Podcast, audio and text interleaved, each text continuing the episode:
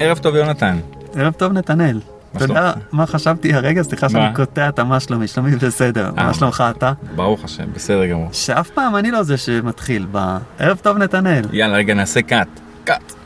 ערב טוב נתנאל. ערב טוב יונתן. סתם פרסתי. עכשיו אני מבין למה לא.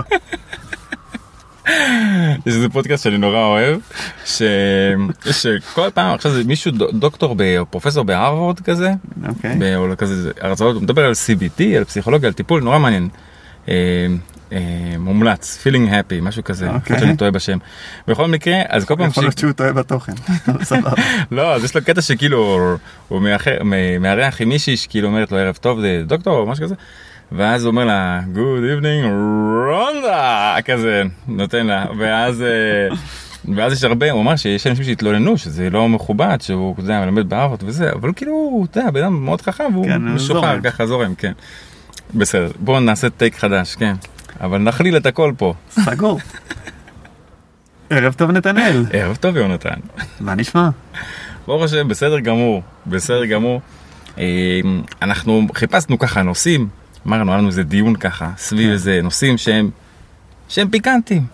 ככה נראית טיפה ככה לרוח הצעירה, אנשים יוצאים בדייטים וזה, אז אמרנו, נעשה עכשיו אולי איזה באץ' כזה של כמה פרקים, שילמדו אותנו איך צריך להתנהל בזה סביב הנושא.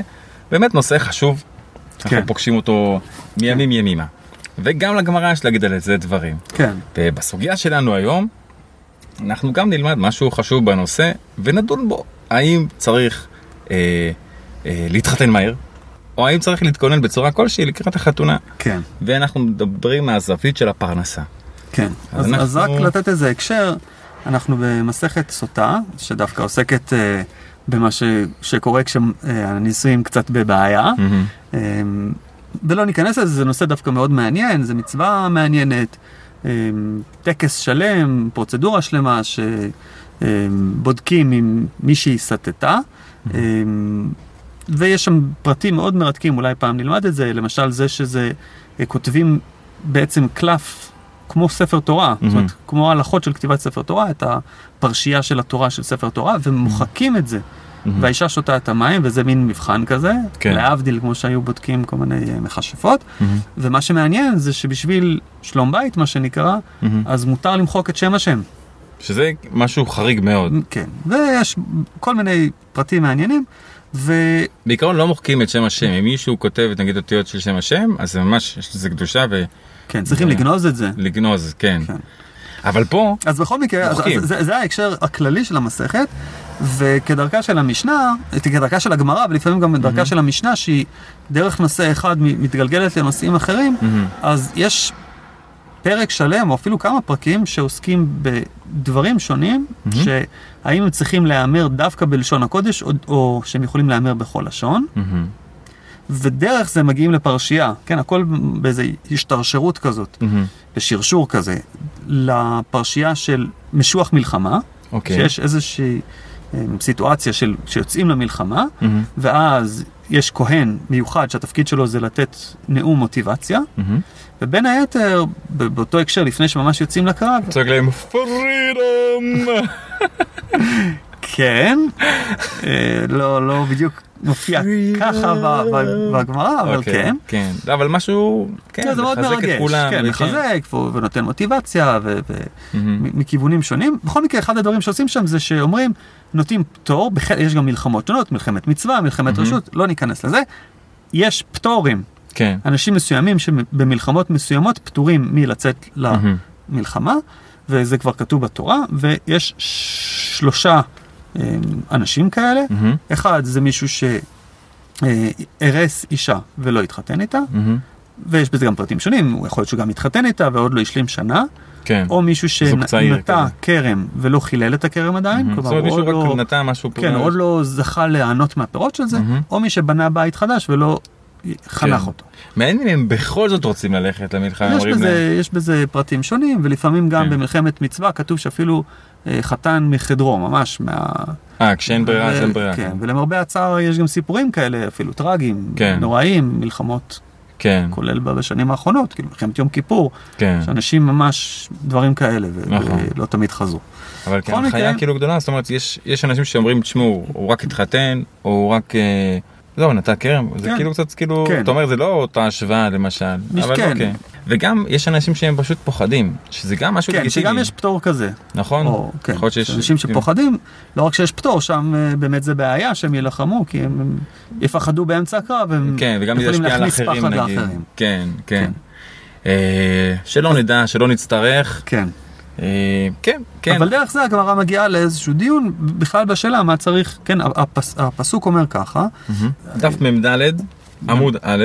כן, ממדלד עמוד א', והיא מצטטת את הפסוקים באופן מקוטע, אז אני פשוט אקרא, תנו רבנן, אשר בנה, אשר נטע, אשר הרס. כן, אז כתוב בפסוקים, מי האיש, כן, הנאום של הכהן, מי האיש אשר בנה בית ולא חנכו, וכולי וכולי, כן, ילך ויחזור, וכן, לא יצא למלחמה, אז זה מישהו אחד, מי שאשר נטע קרם ולא חיללו, ואז אשר הרס אישה ולא לקחה. זאת אומרת, זה הסדר של הדברים. זה הסדר, כן. אז הגמרא אומרת על זה, תנו רבנן, אשר בנה, אשר נטע, אשר הרס, לימדה תורה דרך ארץ, שיבנה אדם בית, ואיתה קרם, ואחר כך יישא אישה.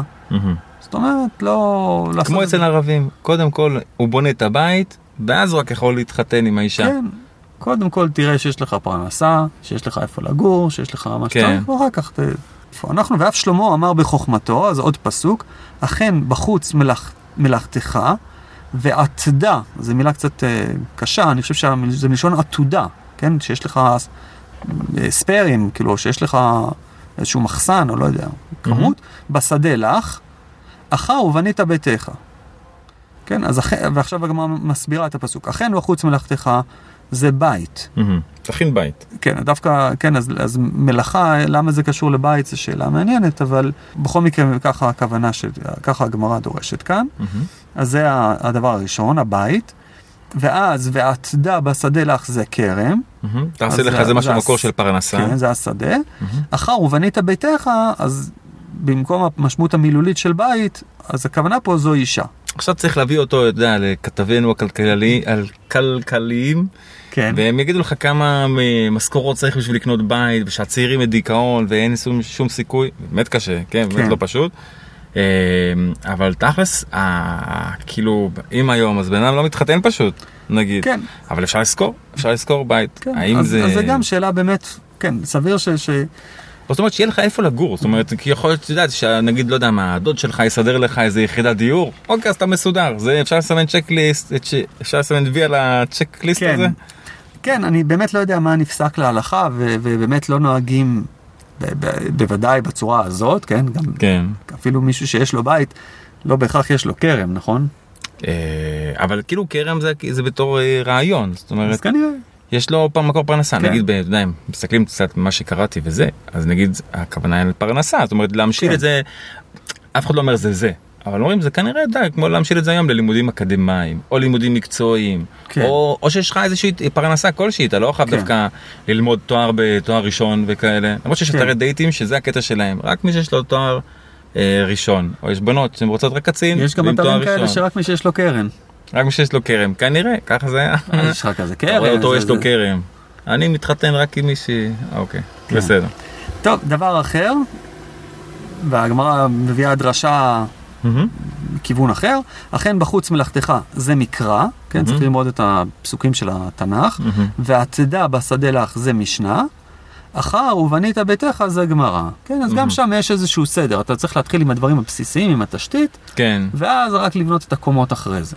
גם כן איזשהו משהו שהוא הדרגתי. עוד דרשה, דבר אחר, אכן בחוץ מלאכתך, זה מקרא ומשנה. כן, אז זה ביחד, זה הבסיס, זה הקומה הזאת. והעתדה בשדה לך זה גמרא, אחר ובנית ביתך אלו מעשים טובים. הופה, זה כאילו, פתאום רגע, מעשים טובים? כן. אז כאילו אתה מתכונן בשביל לעשות מעשים טובים. כן, גם מעניין שאתה אומר, כן, אומרים לך, בוא, אתה יכול לעשות לי טובה, אומר לו, אני מצטער, הייתי רוצה, אבל אני עדיין, כן, עדיין... אבל בשביל מה אתה לא בתורה? בוא הנה, תעזור לי, כזה, אוקיי. ועוד רשע רבי אליעזר בנו של רבי יוסי הגלילי אומר, אכן בחוץ מלאכתך, זה מקרא ומשנה וגמרא, ועתדע בשדה לך אלו מעשים טובים, ואז מה נשאר אחר ובנית ביתך, דרוש וקבל שכר. שם אחרי שלמדת מה שצריך ללמוד. כן. עשית, עזרת למי שצריך לעזור, עכשיו אתה יכול ככה לחדש חידושים כאלה יפים. כן, ללמד. ופשוט לדרוש איזה שהן דרשות בשביל לקבל שכר, לא איזה משמעות מעשית קיומית, משהו כזה. מאוד מעניין. זאת אומרת, הם לוקחים פה איזה צעד החוצה, מאיזשהו קטע הלכתי, שיש פה כל מיני דיונים מעל, מחוזר, מיוצא למלחמה, כל זה, והולכים שנייה, בואו נדבר. אגב, לא דווקא הלכתי, כתוב פה, כן, לימדה תורה דרך ארץ. דרך ארץ, אולי עוד איזה, אגב, הביטוי הזה של דרך ארץ, יש בו הרבה משמעויות בלשון חז"ל, או כמה משמעויות בלשון חז"ל. ולפעמים ספציפיות ולפעמים כלליות. אוקיי. היום משתמשים בזה בהקשר של נימוס, כמו הביטוי דרך ארץ קדמה לתורה. נכון. והרבה פעמים בצדק, אמורים, קודם כל, כן. כן. אולי בניגוד למה שאמרנו לפני רגע, או לא בניגוד, או כן, כהשלמה. קודם כל צריך להיות בן אדם, צריך להיות מענש. אחר כך, כן.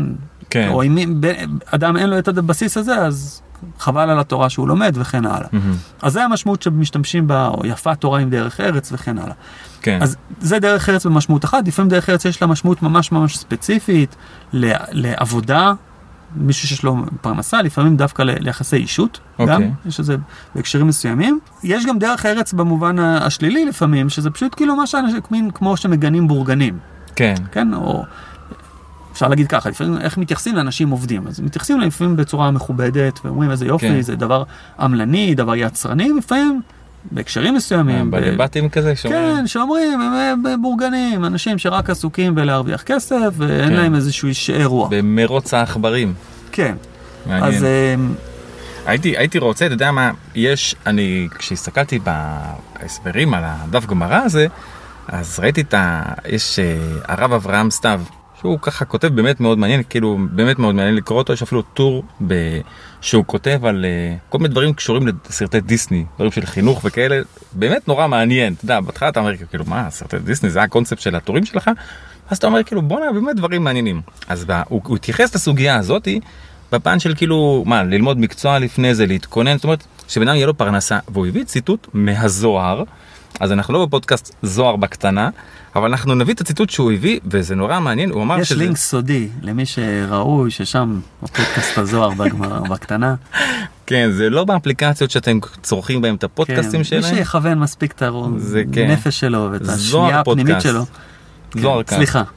אתה יודע שאני שמעתי שיש, פעם דיברנו על זה, נכון? יש משהו כזה אתה יודע, נגיד לקצר ספרים לפודקאסטים קצרים, כן? נגיד משהו קונספט כזה. אני שמעתי שיש שורטקאסט, זה שירות שהוא מקצר פודקאסטים. נגיד אתה רוצה להקשיב למישהו, אבל הוא מדבר שעתיים, הם קיצרו בשבילך את הפודקאסט שלו ל10 דקות רבע שעה, אז אתה יכול לשמוע רק את הקיצור, את ההיילייטס. לא, זה מעולה. וקוראים לזה שורטקאסט. זה שנדע, שתדעו, אולי זה כבר בעתיד, אתם כבר עפים על זה מזמן, אבל פה זה חידוש גדול. בקיצור, אז הרב אברהם סתיו מביא כך, אומר דברים חריפים אף יותר בכיוון זה אפשר למצוא בזוהר, כך הוא כותב, והוא מצטט מזוהר חדש כרך א' פרשת בראשית ת' סגור סוגריים נקודותיים, ומתחיל הציטוט, אמר רבי סימון, כל הלוקח לו אישה ואין לו בתחילה במה שיוכל לפרנסה, הרי זה חופשי מן המצוות, מפני שלא יוכל שלוש נקודות, כנראה מדלגים פה איזה קטע בארמית קשה, מפני שלא יוכל להשתדל בעבודות בוראו, אלא בעבודת אשתו. זאת אומרת, עכשיו הוא צריך באמת לפרנס את המשפחה, הוא לא יוכל להתעסק במצוות. זאת אומרת, יש פה יתרון עצום, מישהו אני ראיתי את זה בעיניים, כן? אנשים שהם, נגיד למשל, לא למדו הרבה, לא התמקצעו וכל זה, ועבדו בהתחלה, והיה להם באמת כאילו סבבה, היה להם משכורת עד התחלה וכל זה, והם פתחו פער כלשהו משאר החבר'ה שטחנו בלימודים, או התמקצעו במקצועות, ואז אחרי כמה שנים הגלגל מתהפך. זאת אומרת, הבן אדם, הוא יכול להישאר על אותו המשכורת, בסדר גמור, הכל מכובד והכל, וחלק ממש אחלה עם זה, וזה בסדר, ויש כאלה שמתבאסים על זה, שאומרים, וואי, אם הייתי משקיע את הכמה שנים הקשות האלה, אז אחר כך בהמשך הדרך, הם רואים פתאום שחבר'ה שהמשכורת נגיד נוסקת, וזה בא עם רווחה, יש לזה משמעות כאילו של רווחה, וזה לא חייב להיות, לא יודע, תואר בהנדסה, גם ראיתי את זה באנשים שכאילו מקצועות, לא יודע, מה שלא, אתה צריך לתרוח הרבה, למשל עשו 3 חודשים קורס תכנות, ופתאום דנה, כאילו, מה קורה פה? אבל איזושהי משמעות נורא יפה, שהוא אומר שזה משליך, אם אתה מתחתן, ואתה לא התכוננת על הפרנסה, אז הוא אומר את זה ככה, זה נורא מעניין לך שקודם, מפני שלא יוכל להשתדל בעבודת בוראו, אלא בעבודת אשתו, לפרנס. זה מזכיר לי משהו שיש גמרא במקום אחר, במסכת קידושין, שיש שם התלבטות, האם צריך קודם ללמוד תורה ואז להתחתן, או קודם להתחתן ואז ללמוד תורה. לגבי ללמוד תורה. כן, ושם יש שיקולים לכאן ולכאן, ובעצם הסכנה היא, שאלה איך מבינים את זה, אבל שזה תלוי הקשר. תלוי הקשר? כן, תלוי הקשר של מקום, תלוי הקשר אישי. האם מישהו יכול ללמוד תורה בלי אישה, האם מישהו יכול, יש לו איך לפרנס את אשתו. אני מכיר מישהו שכשהוא התחתן, אז המשפחה הייתה מאוד עמידה, ואבא שלה אמר, אני אפרנס אתכם, אתה תלמד תורה. כן. אז הוא יכל. למשל, הרוב זה בדרך כלל, הרבה פעמים לא ככה. כן, כן. אבל יש גם מקרים כאלה, והזוהר הוא נהיה יותר חריף בהמשך. אבל שנמשיך או שיאללה נמשיך. נקרא את הזוהר. כן, אז רבי יהודה אומר, כאילו לוקח עבודה זרה לעצמו, אוקיי. אמר רבי יהודה, בתחילה היו חכמים והחסידים לוקחים אישה, ולא היה להם די פרנסתם, וממיתים עצמם ברעב ובצמא, ומניחים כל חיי העולם הזה, ועוסקים בתורה ומצוות ועבודת בוראם, אבל בזמן הזה שהעולם טרוד אחר פרנסה, צריך לקונן בית בתחילה, ולזמן מזונותיו, ואחר כך לקחת אישה, ויכול לעבוד בוראו ולעסוק בתורה. זאת אומרת שאם יש לך פרנסה, ואתה כאילו, הקטע הזה של להיות טרוד בפרנסה, ואחר כך אתה יכול לקחת אישה, ויכול לעבוד בוראו ולעסוק בתורה. כי אמרו רז"ל, אם אין קמח, אין תורה. ומי אתה למד? עכשיו מביאים פה 3 נקודות, מדלגים כנראה משהו, ואז אומרים, מי אתה למד? מהקדוש ברוך הוא קודם בנה בית, את העולם, וכוננו וזימן את כל הפרנסה והמזונות קודם שיבוא אדם לעולם. יש עצים, יש חיות, ואז אחר כך האדם. ואז אחר כך זה ממשיך כל מיני דברים קבליים ודברים סתם לא יודע. אבל אוקיי, מאוד מעניין. אז מה אנחנו לוקחים מפה? נגיד, זה משהו בסיסי, משהו פשוט. כן, האמת היא שאני לא יודע אם יש פה מסקנה מעשית לגזור. זאת אומרת, אני חושב שזה באמת גם דבר אינדיבידואלי הרבה פעמים. אני יצא לשמוע הורים שאומרים, אתה לא מתחתן עד שיש לך מקצוע, עד שיש לך תואר ראשון. והילדים הקשיבו להם? כן, כן.